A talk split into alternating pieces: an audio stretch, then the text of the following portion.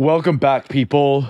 Your estimable host, Jose Nino, is here bringing you another fantastic episode of El Nino Speaks. Today, I'm here again with Keith Preston of Attack the System. Before we kick off our discussion, Keith, tell my audience, especially the new listeners, more about yourself. Well, I'm someone that's been around, uh, I guess, what could be called dissident politics in the United States for about 35 years. Uh, and I've been in and out of a lot of different movements and tendencies along the way. Uh, I, years ago, I started out by working with the radical left, and I've also worked with libertarians, with the alt right, with paleo conservatives, um, with uh, a lot of other factions. Uh, I can actually consider myself to be an anarchist, and I have my own approach to that. If you want to know more about it, you can go to uh, our group's website at attackthesystem.com, just like it sounds, attackthesystem.com. Uh, I've also published about um, half a dozen or so books on various themes related to political philosophy and geopolitics and things of that nature. I've written quite a few essays and articles. Uh, some have been published in uh, anthologies uh, put out by other people. Uh, so I've done quite a bit of writing and and uh, YouTubing and, and blogging over the years, as well as uh, speaking at uh, academic conferences and things of that nature. Great stuff. I will link to Keith's website at the show notes after the show. Okay, let's talk about some cultural stuff first because there's that one controversy that caught my attention about the entire uproar surrounding the country music star um, Jason Aldean's "Try That" in a small town single, where he uh, pretty much like if you listen to the lyrics, it was a pro Second Amendment song that criticized the Black Lives Matter rioting and looting that took place throughout 2020 and how that kind of stuff would not have flown in a more like red, if you will, rural or small town jurisdiction in the US. And naturally, the media lost its mind over this. What do you make of this entire controversy? Do you see this as just another expansion of the culture war in the music space into the music space? Well, there was always a culture war in the music space. You know, a hundred years ago when jazz came along, there were a lot of people who criticized jazz, saying it was going to lead young people into a uh, a world of juvenile delinquency or, or something like that. So, uh, music as a as a culture war uh, fixation is a longstanding tradition. What I find interesting though about the the Jason Aldean controversy is, and I had never even heard of Jason Aldean until this song came along, is that it, it used to be that it would frequently be conservatives of different types who were criticizing the music industry for promoting things they consider contrary to their own values or politics or, or things of that nature. But I find it interesting that in more recent years, you started to see the liberal side uh, engaging in that kind of thing. Uh, I remember way back in the mid 1980s, there was a group called the Parents Music Resource Center and they were leading the charge against the music industry for having artists that would have songs where the lyrics are believed to promote, say, drug use or or violence or the occult or, or sexual promiscuity or something like that. And you don't really hear as much about that nowadays. Instead, you know, you hear more people complaining about uh, music or other forms of entertainment that are not politically correct. And this is obviously an example. You know, clearly there, clearly that uh, uh, song is designed to appeal first to country music fans. Uh, many of whom are live in small towns and places like that, and it has reflects a, a point of view that's like, well, you know, we can use our Second Amendment rights to defend our communities against rioters or whatever. That's the the, the general message that's being conveyed. And of course, the other side of the political spectrum or cultural spectrum, it comes along and says, well, this is actually racist. They're advocating vigilantism against black people or something like that. So uh, it's interesting how the cultural roles have shifted in many ways, and not just with music, but with a lot of other things. I'm not sure how well versed you are in the country music scene because I've seen you post a good deal of heavy metal content on Facebook and other social media. Is it true that the more mainstream country stars, like the big stars, are more on the conservative side, while the smaller up and comer types tend to be more uh, culturally leftist and liberal? Well, I think that probably a lot of older country performers were somewhat conservative because you know they were older. I mean, they would have been conservative by contemporary standards simply because of, it's a generational thing. I don't think that's universally the case. Like Willie Nelson, for example, he's probably the oldest country performer there is that's still performing, and he's fairly liberal about a lot of things uh, Merle Haggard, he was always thought of as, as being a, a conservative because he had that ta- that song Okie from Muskogee that was sort of uh, making fun of the hippie counterculture of the 60s student protesters from that time period. Although he later said it was actually just intended as a parody. You know, it wasn't really meant to be a political message. But I do think it's true, though, that the younger generation of country performers probably are more quote unquote liberal uh, and that reflects generational and cultural changes. But also, increasingly, country music is simply manufactured. It's simply a product.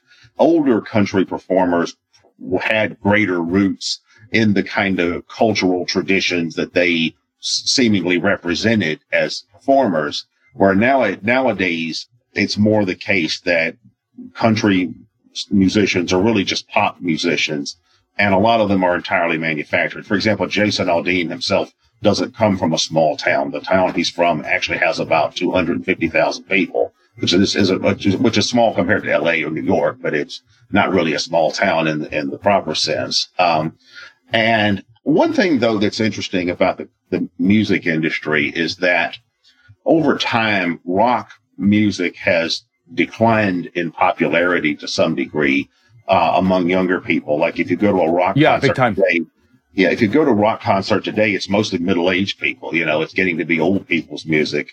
Uh, what's popular now among young people is electronic music and, and hip hop and these uh, uh, female singers like uh, Billie Eilish or somebody like that, and or country pop. I, I think that a lot of the people that were into rock music in the past are now more into this kind of countrified pop music that you have. In fact, I, I joked to someone, I never heard that small town song by Jason Aldean until it started getting so much publicity.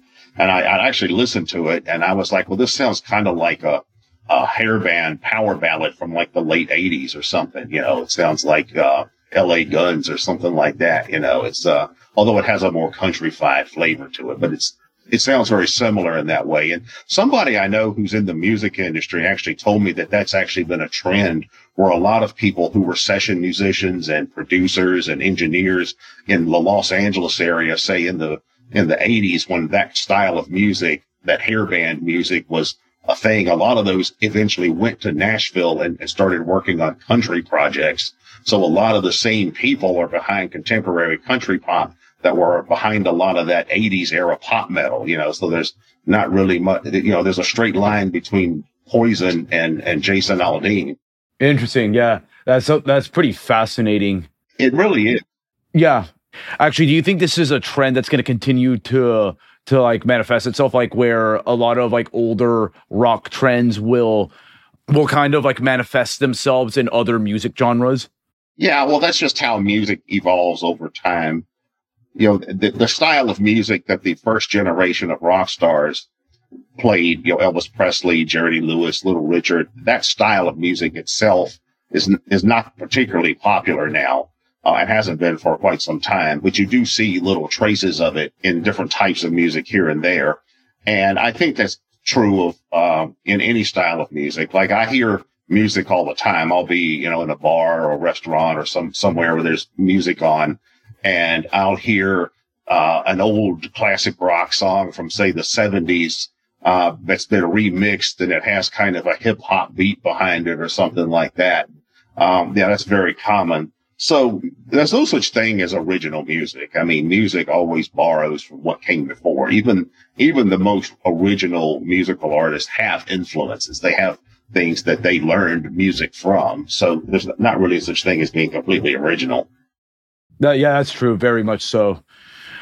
Now to shift gears to another facet of the culture war, there's been all these boycotts like against like Bud Light and Target that seem to be having somewhat of an impact due to just the fact that there have been a growing number of disaffected conservatives and other right-wing individuals that have been fed up with the wokeification of several of these companies. What do you make about these boycotts? Do you think they'll be effective in the long term, or are they just like a marginal victory that like the conservative movement is able to score in the short term, but in the medium to long term, the liberal left is able to like continue to move along its agenda, albeit with some road bumps here and there? Well, boycotts generally are not very effective. It's, I mean, regardless of what the issue is. Uh, it's rare that a boycott is extremely uh, effective in terms of achieving goals. Of all the projects like that that have ever been attempted, there have been a lot more failed boycotts than than those that were successful. I tend to think that the boycott, for example, the one you mentioned, the boycott of Bud Light over the Dylan Mulvaney issue, I suspect that's just going to be a seasonal fad. I'm sure that will pass over time you know, next year it'll be something else and everybody will have forgotten about that. That, that seems to be how these things go. They just kind of flare up for a moment and then they pass. You know, I, I don't see Bud Light going out of business over this or anything like that. You know, like I said, there have been plenty of efforts to do that kind of thing in the past, but from all different kinds of political directions. Uh, whenever there's a strike, uh, organized labor will try to initiate a boycott against a particular company that's, that someone is striking against. Years ago, some conservative organizations were trying to boycott, um, I think it was Walmart because they made a donation to a gay rights group or something like that. Yeah, things like that rarely are very durable over time. What makes boycotts ineffective in your view, and what do you believe is actually more effective in generating political change? Well, boycotts are ineffective because so many people have to participate and be committed to it to make it work. Take, for example, uh, one, there was one effort some years ago by the left to boycott Chick-fil-A because I believe the story was they opposed gay marriage or something like that. Uh, you know, most people who go to Chick fil A could care less about call politics generally. Most, most people are not that politically motivated. They're not that committed to any particular crusade or cause that they're going to stop using products that they would otherwise want or need because it's simply uh, a matter of commitment to the cause. Uh, as an illustration, like when the Chick-fil-A boycott was going on, well, there were uh, two women that actually lived in my apartment complex at the time that were lesbians and they were married to each other. Uh, and I used to see them coming in all the time carrying Chick-fil-A bags. Uh, and, and it's, so it's, you know, it's, it's not something that inspires that many people. You know, most people just don't think that, uh, boycotting products is that important. It, it, a lot of people don't think it's going to be successful anyway, and it's usually not, but it's just not that important to that many people. Most people are not ideologically driven to the point that they're going to participate in things like that. I mean, a rare exception is something like, um, in the South in the 50s and 60s, you had the civil rights boycotts of segregated businesses. Uh, you know, that was something that uh, a lot of people uh, experienced and observed in their day to day life and were committed to. But that's extremely rare. That's, that's the exception rather than the rule. As far as what kind of political change is effective, number one, there's strength in numbers. I think you have to have lots of people on your side. Number one, I think that's important. You also have to have uh, a very well organized group that is extremely committed to the particular cause. In fact, groups that are otherwise fairly small can can exercise influence beyond their reach if they are uh, among themselves very uh, insular and tight knit and committed to whatever objectives they're trying to pursue. But it's really just a matter of having committed organizers and leaders on one hand and a, and a, vanguard of committed activists. And that is in turn able to win the sympathy of large numbers of people to where you achieve uh, some sort of cultural majority. And then whatever it is you're trying to promote becomes a shared cultural consensus. And that's, of course, extremely hard to do. That's why most causes fail. Do you believe that these causes also need significant elite or at least aspiring elite buy in in order to be successful? Well, that doesn't hurt. What typically happens is one of two things.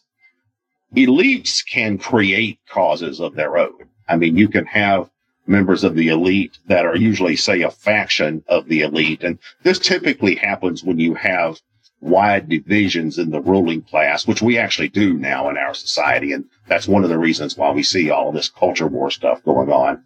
But if you have uh, a particular faction of elites that wishes to generate constituents for themselves, uh, often they will go out and try to adopt or promote some particular cause.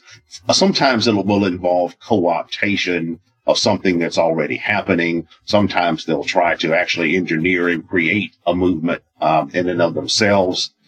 An example would be uh, some years ago when the Tea Parties came along uh, as a as a conservative movement. That movement began uh, as a somewhat grassroots movement, but it was quickly uh, co-opted. It was picked up on by these uh, well-funded Republican-oriented political groups like Freedom Works and things like that. Uh, something similar happened with Occupy Wall Street. Well, Occupy Wall Street was going on at roughly the same time, and there was a move by a lot of corporate interest to get in on what Occupy Wall Street was doing and try to co-opt it and bend it in their particular direction. In fact, there's an interesting book about that by, by, um, by Vivek Ramaswamy, who's running for president now. There's a book called Woke Capital, I believe is what it's called, that uh, or maybe Woke Incorporated or something. I forget the title, but the book itself is good. It actually talks about how this happened about how Occupy Wall Street was co-opted by a lot of corporate interest. And uh, there's a Marxist uh, commentator named Caleb Maupin. He's actually written about this as well from the other end of the political spectrum. That happens quite a bit. Uh, a, lot, a lot of movements are either created or co-opted by elites. I saw this happen when I was a kid. I grew up in evangelical circles and I saw the religious right as it came to be known, being created as a constituent group by the Republican Party. You had um, Republican Party elites uh, and don- members of the donor class coming in and getting together with all these evangelical pastors and saying, yeah, you know, we're going to help you build a movement of your own. You're going to be our constituents and, and things of that nature. I see. Broadly speaking, when you look at the level of polarization in the US, it seems pretty much inevitable that the culture wars will persist for some time. Where do you think are going to be like the next venues or like institutions that the culture wars are going to like seep into? And do you think that the culture wars will thaw out a bit, or do you see them just intensifying as time goes on? Uh, so there's that's really two questions where what what's the next front going to be and how durable of the culture war is going to be. Uh, as for the second part of that, I think it's going to last for a while, yeah, um, because I don't see any peace agreement coming about when it comes to the culture wars. Uh, in many ways, it's kind of like a, re- a sectarian religious conflict. You know, on one hand, on the on the red tribe, you have people that tend to be more oriented towards um, what used to be called the American civil religion, what the, the sociologist uh, Robert Bellah called uh, the American civil religion, uh, you know, which veneration of the founding fathers and things like that, as well as just more traditional religion, generally, you know, Protestant or Catholic, whatever. Uh, and then on the other side of the spectrum, you have people uh, that were more products historically of the Enlightenment religion of, of, progress and reason and human perfectibility, and then that blends with more liberal religion, progressive Christianity, and then all of that has developed into this woke cultural phenomena now. And I, I don't see any reconciliation there or any any kind of peace agreement at all. So, I, in some form, I think these conflicts will go on for quite a while. In the as far as the institutional framework um, it's interesting how that unfolds. Like I know a few years ago, we were hearing quite a bit about Black Lives Matter and Antifa and that kind of thing. That seems to have been uh, eclipsed now by the transgender uh, issue. That seems to be like the real issue now. uh, that as far as anything that's like the culture war hot button. Um, and the future, uh, it could be any number of things. I, I, I think that what's going to happen is you're going to start to see more fracturing within institutions that were previously considered bastions of conservatism. For instance, in the military, I think in the military, people think of the military as being conservative, but I think increasingly in the military, we're seeing this uh, culture war conflict creeping into into that uh, milieu, and I think that's going to be a source of uh, conflict over you know on an ongoing basis. Also in religion, and even in some of the more uh, traditionally conservative religious denominations, we're starting to see some of these kinds of conflicts. And a lot of that, I think, is generational. It's like what we were talking about earlier about country music and things like that. I think that that seems to be an issue as well. Uh, so I, I, think that um, as far as the issues, you know, what the biggest culture war issues of the future are going to be, it's hard to say. You know, I, I think that there's probably going to be a lot of things that emerge in the future that aren't really on the radar quite as much now. For instance, I think polyamory, or I, it, there, there's a, a, locality in uh, one of the northeastern states, Massachusetts or or Connecticut or one of those, where they've actually more or less uh, formalized polyamory. Basically, they've legalized polygamy uh, as a as a you know as a state recognized marital relationship only it's just called polyamory. But I think probably that may be a culture war front in the future. Yeah. So there's, there's always new things that come up. Like, like, uh, you know, 15 years ago, it was gay marriage. Everybody was talking about gay marriage. And at least for now, the, the pro gay marriage side seems to have won that. And nowadays that seems almost quaint. You know, nowadays it's more the, the transgender and uh, gender affirming care. And, uh, so that seems to be you know, what the hot button issues are now. So who knows what it could be in the future. I've seen this take being used in various media outlets, both foreign and domestic. And I think I've mentioned this to you before, if I'm not mistaken, how one way to unify an otherwise culture war torn nation like the US is to find like a common enemy. In this case, a geopolitical foe such as China. Do you believe that elites will try to use that foreign boogeyman as a way to unite the country? And if they do, do you think that such an endeavor would be successful in ending the quote unquote culture wars? Uh, well, in a couple of words, no and no, and, and here's why. The elites are divided among themselves. elites are, are fractured in terms of who they think the greatest geopolitical rivalry is.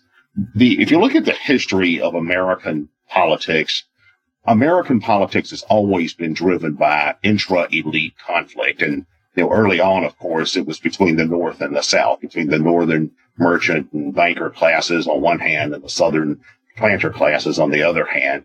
After the uh, South was defeated in the Civil War, that of course left the North with the upper hand for uh, a generation or two. And then you had the North-South reconciliation uh, around the beginning of the 20th century. And ever ever since then, though, I think the real conflict has been between um, the traditional northeastern establishment, which is the um, the, the old moneyed elite, the, the, the, financial elite, the mercantile elite, and all of that is the, the, the old, uh, families from the, uh, industrial revolution era, like the Rockefellers and all of that. That faction of the ruling class on one hand has always been in conflict with the emerging ruling class from the West and the Midwest and the Southwest, uh, Sun Belt, you know, the, the elites from the Sun Belt, uh, from the Midwest, your more Chamber of Commerce types, your National Association of Manufacturers type at one point. And this was really, I think, something that's defined American politics since at least the end of World War II. And I think really going back further than that, probably going back at least 100 years or so. And right now, that division has, is readily apparent. The uh, Northeastern establishment is very much behind the Democrats. They align themselves with the uh, the new wave of Wall Street financiers, you know, the hedge fund managers, as well as Silicon Valley and these big tech elites and all of that. That's, that's the, you know, that's what's behind the Democratic Party, along with the civilian intelligence services and all of that. And then the media, And then the other section of the ruling class that's spread out through the, the you know, the Midwest, the South, the Southwest, and all of that, that tends to be the lower levels of, of, of the elite. They tend to be more like the small to medium business class interest, the more, you know, what the Marxists call the petty bourgeoisie and that kind of thing. And I think within these different uh, sectors of the elite, they, they have different opinions as to who their enemies are. The Northeastern establishment are essentially Europhiles or Anglophiles.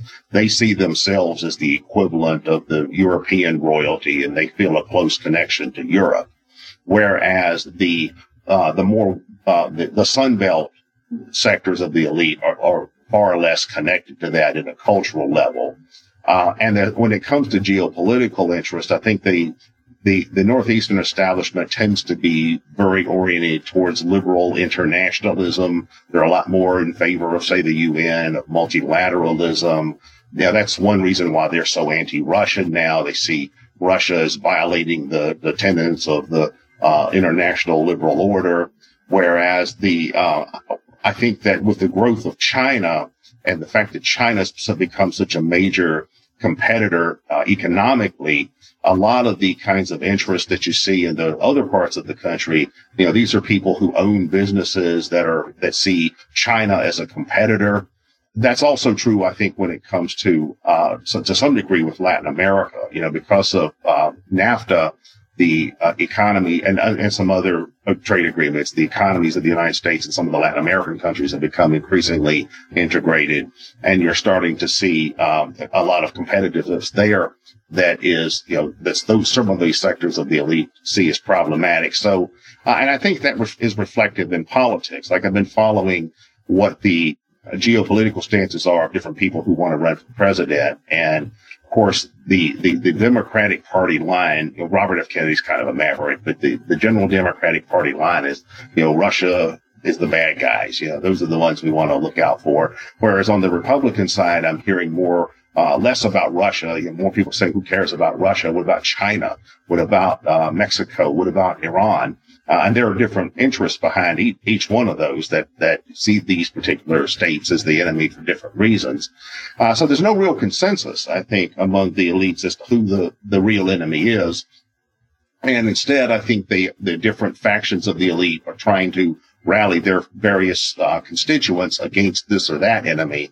Uh, but there, but there, there's a, there, there's a lack of a general consensus. We're, we're seeing uh, a real fragmentation among elites at this point.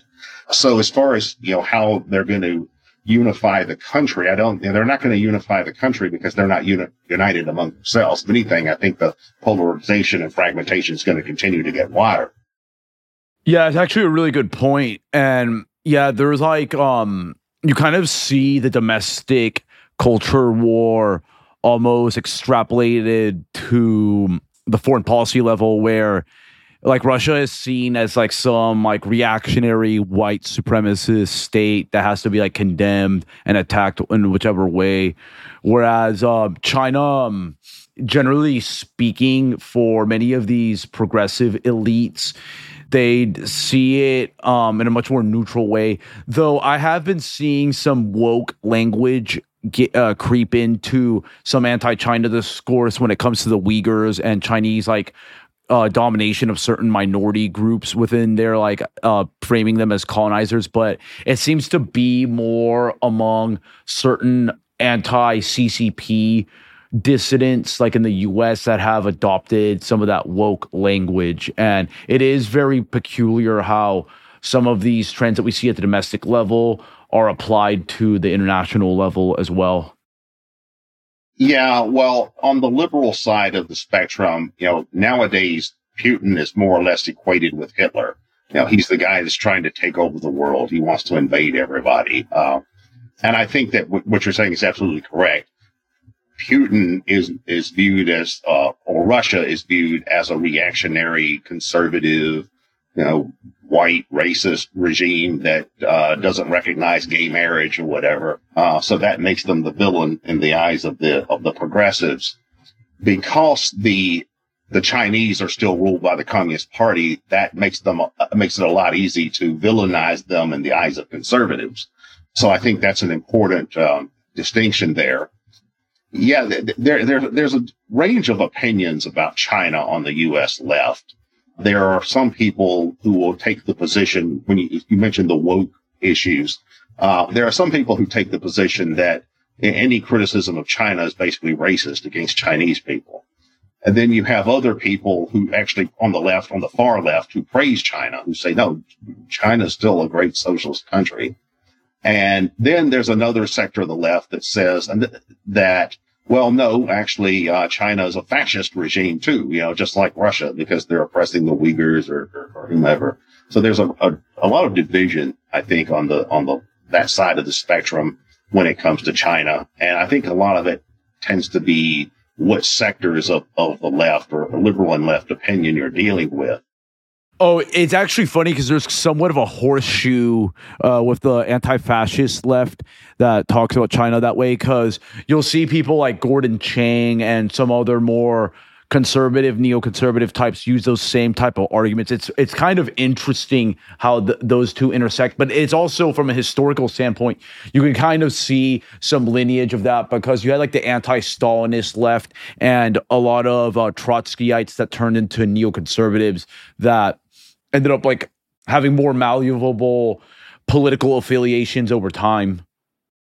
Yeah, well, I've seen uh, some conservative, you know, sector is often the ones that have neocon influences.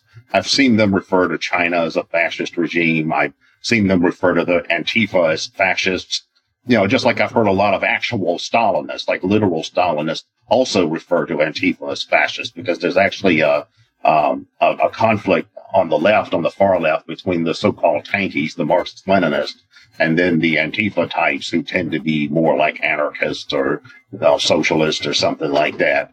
Um, so yeah, it, and, it, it's very reminiscent of the World War II era on the far left when the the Stalinists used to call all the, the rest of the left fascists, like they'd say social democrats or social fascists, anarchists or anarcho fascists, Trotskyites or Trotskyite fascists. And then the Trotskyites would turn around and do the same thing. They'd say the, that the, the Stalinist regime was actually fascist yeah, pretty crazy stuff. Okay, this, this is a good segue into geopolitical affairs. Outside of that whole mutiny that Evgeny Prigozhin, the so-called head of the Wagner private military company, launched against Russia, which ultimately fizzled out after the Belarusian leader Alexander Lukashenko stepped in to broker an agreement between Wagner and the Russian government. There really hasn't been anything big going on in that conflict. What do you make of the Russo Ukrainian conflict thus far? It's one thing about that particular war is that it's really hard to get accurate information on what's going on. If you, you obviously you have to get information from a wide range of sources to try to piece together what the actual story is. Uh, you know, you if you uh, watch American mainstream American media or listen to what the American government is claiming, of course they insist that uh, Russia is losing the war and Ukraine is going to win. Uh, if you listen to uh, any media that's pro-Russian, you know, Russia Today or any anything that's aligned with Russia, it's the opposite position that uh, Russia is winning. I think that the truth is probably somewhere in the middle. I think Russia is actually performing better in the war than what the mainstream American media would, is claiming. Uh, at the same time, they're not as performing as well as the pro-Russian media uh, from uh, various international sources or dissident sources within the United States are claiming either. Uh, as to what's going to happen, as to what the outcome of that war is going to be, it, it, remains to be seen. You know, is it, is it something that's going to drag on for years? Is there going to be a settlement eventually? when the settlement comes, what's it going to be? Uh, you know, where's the final border going to be drawn? How long is that going to take? To what degree is the war going to escalate? I, lean towards the view that probably what will happen there, the eventual outcome is that Ukraine is just going to be the new Iron Curtain. As to where the curtain itself is going to be drawn, I'm not sure. It could be central to eastern Ukraine. It could be Crimea. It could be the Russian border. Uh, I'm, I'm not sure how well Ukraine is going to come out in the long run. But I do think Ukraine is essentially going to be the new Germany. It's going to be the new Iron Curtain. Um, and the details of it are still up in the air, but that seems to be the most probable outcome. Do you see a North slash South Korea scenario, or you you you tend to be more of the view it's Iron Curtain? Well, it could be either one. I think that part of Ukraine will probably be ceded to Russia, even if not formally annexed by Russia. It'll be a Russian satellite. Uh, I don't think that it's very likely that Russia is going to get pushed all the way back to the Russian border, that Ukraine is going to have the same border it once did. It's quite possible that the Ukraine is simply going to be split somehow. You know, exactly what the split's going to be, I don't know. But uh, most likely there will be uh, a, a stalemate. The two sides will probably fight to a stalemate. There'll probably be some negotiated settlement. Of course, increasingly, I'm hearing talk about bringing Ukraine into NATO, and you know they can't. It's against the rules of NATO for Ukraine to join NATO now because a, a country that has active border disputes can't join NATO. But I think that once the, a stalemate comes, once some kind of formal or informal settlement comes, I suspect there will be some way that's found to incorporate Ukraine into NATO. So NATO will be like West Germany. I mean, uh, West Ukraine will be like West Germany in the Cold War. It'll be a NATO protectorate. And then the other side, uh, in East Ukraine, you know, wherever the border is drawn, that'll be like what the Warsaw Pact was, uh, during the Cold War. That'll be the Russian side. And it's not that dissimilar to what happened in North and South Korea. Um, and, and, and, you know, the United, South Korea has essentially been an American protectorate for the past you know, 75 years or whatever it is. And, uh, North Korea, for all practical purposes, has been a, a, a Russian, a Soviet, and then Chinese satellite uh, for most of that time as well. Uh, so you, you know, the, the, either one works as an analogy because they're essentially the same type of situation. Do you lend much credence to those rumors of Poland, Lithuania and some Baltic states trying to create a modernized form of the Polish Lithuanian Commonwealth by trying to step in and create like a sphere of influence or just outright annex part of Western Ukraine? Well, those countries are extremely hawkish on the Ukraine war. Of all the NATO member countries, those countries are the ones that are most pro, you know, let's beat back the Russians. I mean, yeah, and that's understandable given their history.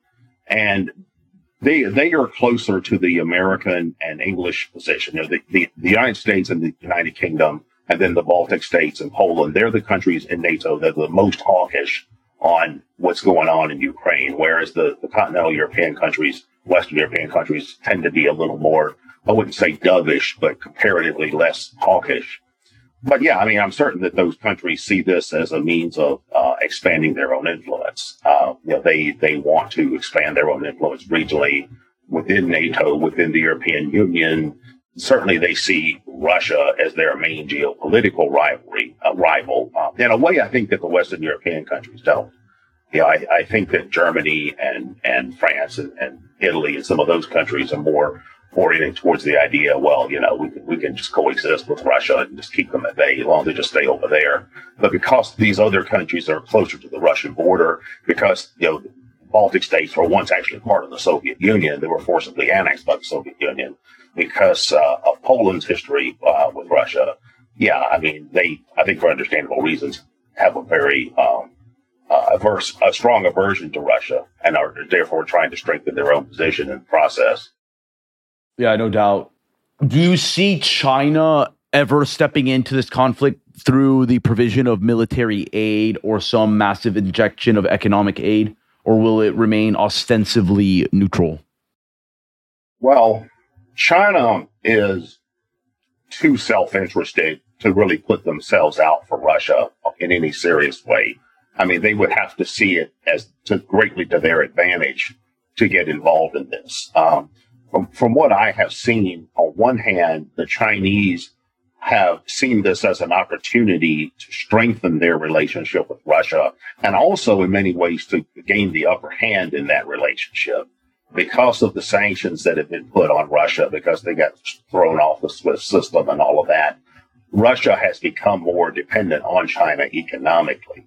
And China, I think, sees that as an opportunity to really get the upper hand as far as being the leadership of the know, the BRICS and the, the Asian, you know, any, any alliances that exist in the Asian world. I don't think the Chinese are reckless enough to actually get involved in, in the war on Russia's behalf, except for on a very peripheral level. In fact, I think just the opposite seems to be happening. I think behind the scenes, they seem to be leaning on the Russians to rein it in a little bit.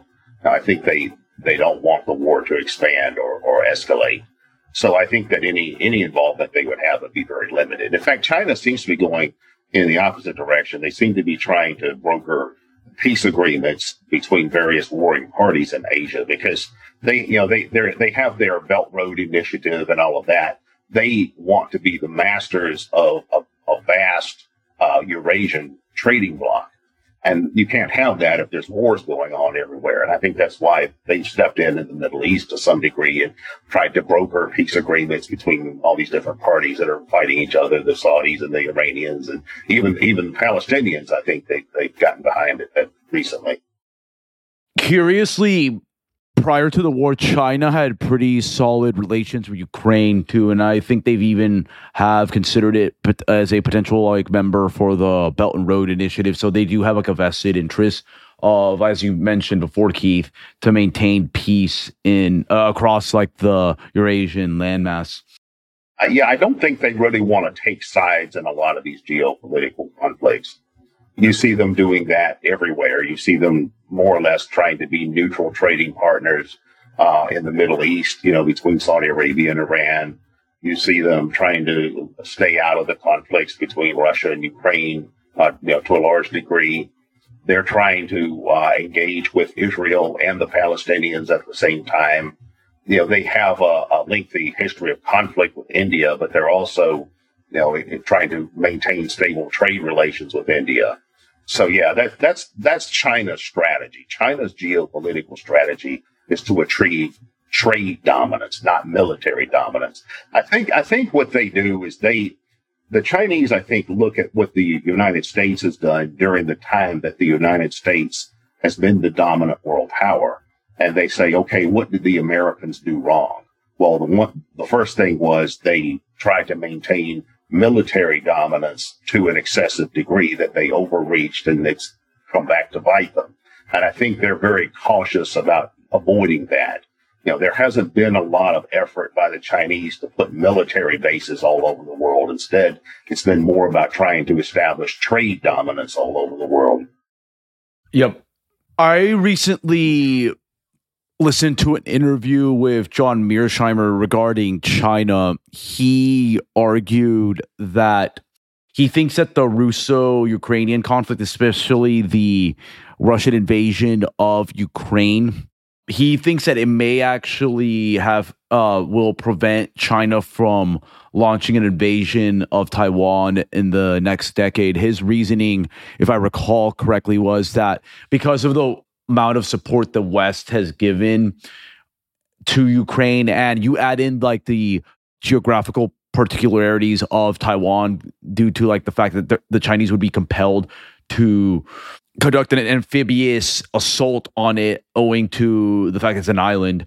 He thinks these factors and just like the overall like intelligence that the West is able to provide to Taiwan and the fact that it's a pretty modern has a pretty modern military, it'll make the invasion of Taiwan by China in the near future a a prohibitive type of venture that could drag out into a really nasty conflict. How much do you believe that theory? Do you think there is something credible to it? Well, the, as far as the idea of China actually directly invading and annexing Taiwan the way uh, Russia has tried to do to Ukraine, I think that is, while not impossible, I, I think it's unlikely. The Chinese regime seems to be more calculating than that. And I think that they're more likely to feel like that is a, that would be overreach. You know, that, that would be, I, I think if they, if they look at, you know, like you were saying, if they look at what Russia's experience was with Ukraine, and if they look at what America's experience was with, say, Iraq or, or Afghanistan, I think the Chinese leadership is likely to look at those and say, well, do we want to, do we want to do that? Do we want to put ourselves in that kind of situation? Uh, particularly when it leads uh, potentially to a direct confrontation with the Americans, uh, uh, you know, in the Pacific. You know, China is not a major naval power. They don't have a history of being a major power. Uh, in fact, they've always had this issue where they're constrained by what in China they call the first island chain, which is just all the, the chain of island countries, you know, in the Pacific outside of China, Japan and, and Taiwan and, and Singapore and all of that. Um, so I, I, think that China is probably going to be very hesitant to get into something like that. Although, you know, political leaders go off and, and do crazy things that doesn't really seem rational at times. Like, uh, you know, like, like the, I would say that about the invasion of, of uh, Ukraine by, by, by Russia. I probably would have predicted before that that Russia was probably smarter than that to, to go and get bogged down in something like that. But no, they weren't. Uh, and of course, we see that the United States has done that kind of thing uh, repeatedly. So it could be that you know the Chinese could overreach and they could try to make a move on Taiwan. But I think their their real strategy is probably to try to slowly and gradually come to dominate Taiwan like they're doing with Hong Kong. Now there are differences there. You know, there are geopolitical differences and and uh, some legal differences and, and other things when it, when you compare Taiwan and Hong Kong. But what China has basically done in Hong Kong is just slowly come to dominate Hong Kong by default, rather than say sending out the troops and, and that kind of thing.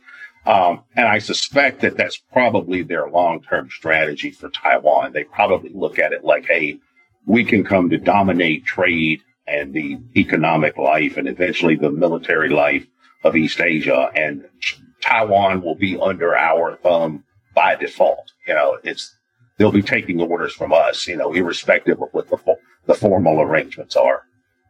If I were an advisor to Xi Jinping, that's that's the advice I would give. I would say, well, if you really want Taiwan back, that's how to do it. You know, to get to the point where you can dominate Taiwan informally, irrespective of you know whether they're you know independent or not independent. You know, what, whatever the legalities are, formalities are. You know, what matters is who holds the upper hand in terms of economic and military power. There's been talk about like a so-called pivot to China where like since Hillary Clinton made that announcement like in 2010 2011 forget what year but where the main focus of US foreign policy would be towards focusing more on containing China's uh, geopolitical and geoeconomic ambitions in the Asia Pacific region. Now, it appears that the US is really committed to seeing this proxy war in Ukraine through. So, do you believe that pivot to Asia will ever fully manifest itself, or is the U.S. going to pursue a dual containment strategy against two nuclear powers? Well, I think it's to a large degree the latter. Uh, I think they're trying to contain Russia with aid to Ukraine, uh, with the goal of using aid, using uh, Ukraine as simply a proxy force against Russia, and if, if, if all else fails, then just simply using Ukraine as a as a buffer state between uh, NATO and Russia. Uh, the, the strategy of containment when it comes to China is somewhat similar, but I think it's a little less uh, aggressive. It's more oriented towards uh, becoming more hawkish on trade rather than on military relations. Uh, for example, there's actually been more continuity between the Biden administration and the Trump administration when it comes to China policy than what a lot of people would think. Like a lot of people think, well, you know, the, the Republicans are, are uh, hawkish on China, the Democrats are hawkish on Russia, uh, but there's actually more continuity between the two uh, when it comes to these. When in what ways? Just curious. Well, for example, when it comes to Russia, the, the Trump administration actually uh, unilaterally abrogated the INF treaty. Uh, that was a treaty that was established between Ronald Reagan and Mikhail Gorbachev back in 1987. And under the Trump administration, the United States simply said, no, we're out of this. Uh, so that was, a, you know, a rather hawkish move. At the same time, during the Trump administration, policies involving tariffs and, and trade policy and that kind of thing tended to be more uh, reflective of a trade hawk perspective. Biden has actually maintained a lot of that. Biden has not really loosened up much of that. And a lot of the people that Biden has appointed to, you know, manage trade between the United States and China are fairly hawkish in, in their, you know, views of what the trade relationship between the two countries ought to be. I know there's this one woman that I think is actually a Taiwanese American that that Biden appointed. I can't remember her name, but he appointed her to a, a, a significant position, you know, in the federal government regarding trade policy. You know, and, and she's very, you know, hawkish when it comes to trade policy with, uh, with China. So there's actually more continuity there than one might think. Although the rhetoric, though, the rhetoric between the two sides is much different. And that, a lot of that reflects these divisions in the ruling class I was talking about. Uh, and it reflects the, you know, what, which they think should be the greater priority and also what they're trying to use to rally constituents and things like that. Yeah, that seems about right if you ask me. There there definitely is more continuity in certain respects on the Russia China containment strategy. And I'd I'd even add too that when you look at some of the legislation in the Trump era, polarization aside, from like the condemnation of like the Hong Kong crackdown or the condemnation of the Uyghurs, both parties like unanimously voted in favor of those resolutions. The only person that deviated, I think, was the Kentucky Congressman Thomas Massie. And that's what's like prompted some of these journalists, like in the Financial Times, like I think it's like John Ganesh or something like that uh, of the Financial Times. There's an Indian guy saying like this is like an opportunity for like US elites to try to like contain the, the polarization and unite against a common foe in China. As crazy as that sounds. Yeah, well, I, I don't think that that's going to work in domestic American politics. I mean, um, Americans really just don't care about foreign policy. Uh, if you look at public opinion polls when it comes to issues like during an election year, like what are the issues that are going to shape your voting preferences and things like that. Foreign policy is almost way down on the list. The one exception was in the aftermath of 9-11. You had a lot of people that were worried about terrorism because they see it as an immediate personal threat. But for the most part, Americans just don't care about foreign policy. Uh, nowadays, poll after poll after poll shows that the, the rising rising cost of living, rising cost of housing, cost of health care, student loan debt, you know, financial issues, bread and butter issues. That's what drives American politics. And then as far as the culture war, you know, most Americans are not really hardcore blue drivers or hardcore red drivers.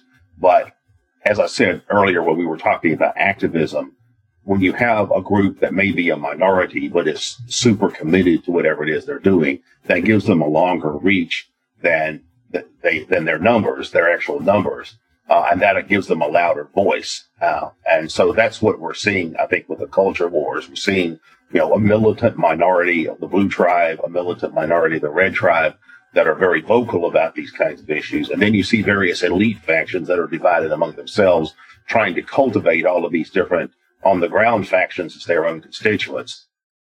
Indeed. Now, I want to talk about the economy because this is something we haven't really touched upon.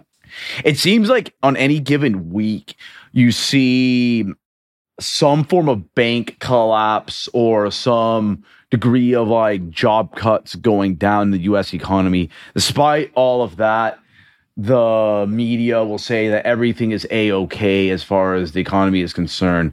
However, a lot of the facts on the ground point to a different story. What do you make of the current state of the American economy? Uh, well, that's a pretty complex question. Uh, I think it depends on a number of things. It depends on what sectors of the economy you're talking about, what institutional sectors, what uh, geographical regions, what uh, social sectors. Uh, it's well known, of course, that the Rust Belt area has been completely hollowed out uh, in recent generations. That area of the country is in very, very rapid decline. The pandemic saw a lot of the small business class really take a hit. At the same time, the pandemic had the effect of producing a record number of billionaires. Uh, you know, there were people uh, at the top of the socioeconomic pyramid that really cleaned up during the pandemic. So it, it really depends on, you know, if it, when we look at the reports on on the in the media, like if we watch Fox Business News or you know, when they talk about the, the stock market and what Wall Street is doing. For people at that level, the economy's not doing that bad. The economy's actually doing pretty good. What is more important to, you know, to lay people is, you know, what's going on on the ground. And I think that's a much more serious situation, uh, largely because of the cost of living. You, you see, uh, housing costs in particular have gotten to be outrageous, particularly in large cities. You have so many people that are tied down with student loan debt. You have people that are tied down with medical debt, credit card debt. I mean, every, every kind of debt there is, is at a record level. We have a debt driven economy. You know, more and more people are living off of debt. Now, you could say, well, that's their fault. They shouldn't live beyond their means or something like that. Or then, of course, well, maybe, maybe they have to. But we, we do see that uh, certain sectors of the economy are continuing to decline considerably, certain socioeconomic levels and certain geographical areas and some certain demographic sectors. Uh, yeah, but if you're, you know, if you're a hedge fund, you know, investor or something, then yeah, you're probably doing okay. Oh yeah, de- definitely. Yeah, especially if you're in like the Sun Belt or whatever, because that's like the booming area. You see a lot of that wealth concentration going there nowadays, and even it's like flocking the Northeast too, out of it. Yeah, yeah.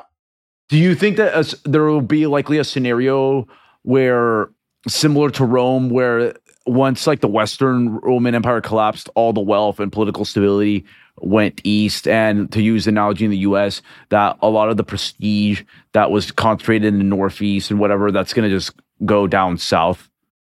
I don't think it's going to unfold in quite that way. There are a lot of people who say, well, the torch of civilization is being passed from west to east, that America and Europe are in decline and that Russia and China are rising. I think that that probably overstates things a bit.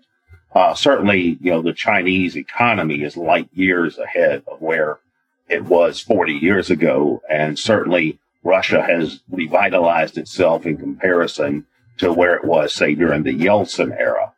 Uh, but the idea that the Eastern powers are on the verge of, you know, eclipsing the West as the, you know, dominant centers of power uh, worldwide, I, I, think that's unlikely.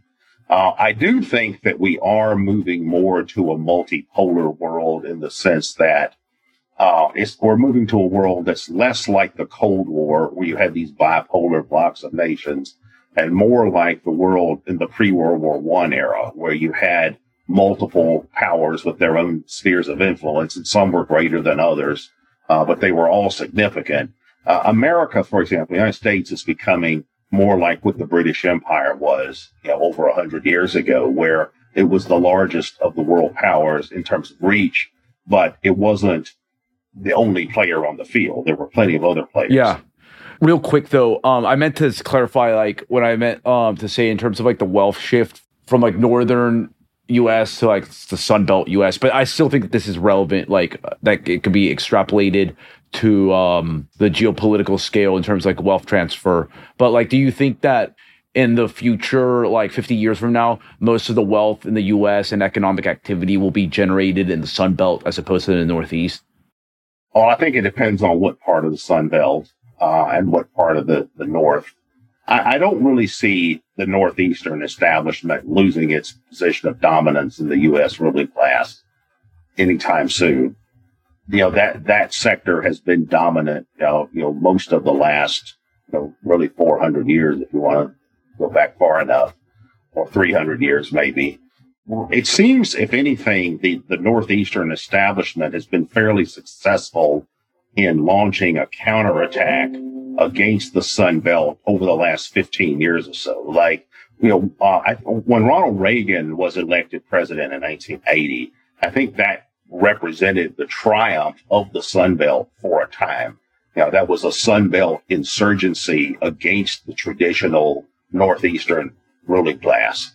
Uh, and, you know, the, the Ronald Reagan model of conservatism was dominant for you know almost 30 years. I mean, we had eight years of Ronald Reagan, we had George H.W. Bush that kind of came in in his shadow. Even during the Bill Clinton era, the Republicans controlled the uh, Congress most of that time with uh, under the leadership of someone like Newt Gingrich. And then we, of course, had the George W. Bush administration. And then at the end of the George W. Bush administration, then we started to see uh, a shift back to the Northeast. And of course, the Northeast establishment was very much behind Barack Obama. Uh, and that's kind of how it's been ever since then, really. I mean, it's kind of been where this Northeastern establishment has reclaimed its position as a dominant faction of the elite.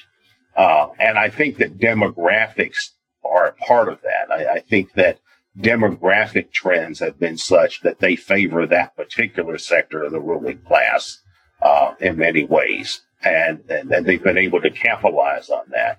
So I, would be skeptical as whether there's a transfer of the center of power away from the Northeastern establishment to the Sun Belt. I mean, even during the, the, the peak of the Reagan era, you know, the, the Northeastern establishment was still there in, in the shadows. It was, uh, you know, the, the, uh, Sun Belt had control of the federal government. But as far as the wider uh, apparatus of international banking and all of that, like I know Hey, I grew up around a lot of, you know, hardcore conservative, you know, Reaganite type Republicans, and they used to complain all the time that Ronald Reagan has had really just become a part of the system, and yeah, he'd really big just time out to Rockefeller and all that. So, yeah, so I don't know that the Sun Belt was ever dominant. I think they've always been more or less subordinate to the Northeastern establishment. Yeah, I know tons of people having been involved in like the conservative, like lobbying, like right wing space for a time that who ultimately think that Ronald Reagan was like sabotage and all that. That's like a really common talking point among them. Yeah, I can definitely relate to that. Now, just like one like final point before we wrap things up, because of like the really like unstable nature of the U.S. economy, uh, predicated on its like easy money system and just like massive regulatory state. Do you believe that there will be a widening socioeconomic gap between the elites and the middle class? And will this eventually lead to a wholesale impoverishment of like broad swaths of the American population? Well, it seems to already be happening. On one hand, we've seen the rise of a new middle class in recent times. Um, that's rooted in things like the high tech, you know, the, the tech sector, the tech industry, the digital revolution, as well as the expansion of the professions, the professional class and the public sector and all of that. You know, that was what Barbara, Barbara Ehrenreich called the professional managerial class years ago. And there's been a, a rise of a middle class that's rooted in that. And in fact, they, they tend to be the primary constituents for all of this woke stuff that we see going on now. Uh, but at the same time, the working to middle class, the more traditional working to middle class, does seem to be in a state of decline. Uh, you know, we've already talked about the Rust Belt and places like that. But I think just for that sector, the ability to live an upper middle class, middle class lifestyle in terms of standard of living has decreased significantly. You know, there are more and more you see young adults living at home at a much later age. Like in, in my case, I know a lot of young adults who are well into their 20s, even their 30s, who still live with their parents. You know, when I was 18, you know, I would have thought somebody that's 27 and lives with their parents is a loser, you know, but now it's a, often a, a economic necessity as housing costs have become more expensive. Uh, you know, the, the fact that service industries are becoming uh, one of the dominant sectors of the economy and they typically are not as well paying as um, older industrial jobs. I, I think that uh, that is also a factor. And, and, you know, just the fact that getting a job that where you can work full time and make a living, much less support a family, is much more difficult. Uh, a lot of places now are going uh, towards hiring only part time workers. Uh, like increasingly, you have more people that work three part time jobs. You know, they work 20 hours a week at Walmart. They work 20 hours a week in a convenience store. They work, you know, 20 hours a week for a landscaping company. So collectively they're working 60 hours a week and, and, but, you know, they're not making as much money as a, a 40 hour a week worker would have, would have, say, a generation ago.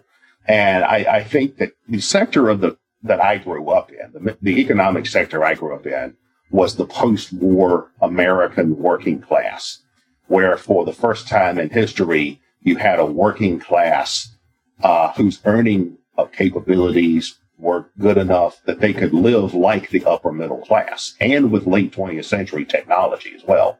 You know, like I grew up in, in subdivisions and suburbs and exurbs where you had people that were technically working class. They were salaried workers. They worked in, in industrial plants and places like that. And yet, uh, many of the, uh, most of the people or many of them, they had, you know, they owned a house, you know, I mean, a decent quality house. They owned the land it was on. You know, they owned multiple cars. They went on vacation. Uh, you know, they had a lot of household appliances and, you know, all kinds of, you know, luxury items, uh, you know, associated with, say, suburban living in a way that I don't think is nearly as possible now, uh, for people of that demographic. Even today in, in large cities, you find people who are professional people who have a hard time making rent because rent is so expensive. I mean, think about how you know, if you live in a if you let's say if you live in a, a large American city and your salary is hundred thousand dollars a year, well, a third of that is going to go for taxes, and then you know probably another half of of, of whatever's left is going to go for your rent uh, and maybe more. Uh, and then if you've got student loan payments and and you know things like that, then good luck. So it seems like that there are more and more people that are unable to live a type of middle class lifestyle uh, in a way that they would have been able to before. And then you also have people that are in this gig economy, you know, where there tends to be a lot more instability. Uh, you know, a lot of people that I know, they are basically self-employed in multiple different fields. Uh, you know, they're freelancers who, you know, uh, work online and stuff like that. And I, I don't know that there's going to be nearly as much economic stability there. So I, I, and big picture wise, I see the United States becoming more like what you find in a lot of traditional societies where you still have the super rich who are as rich as the rich anywhere. Uh, and then you've got a middle class of professional people who are successful. And then you have, you know, most other people are poor or relatively poor. You know, some are very poor. Some are, you know, rel- you know relatively poor. Some are almost poor.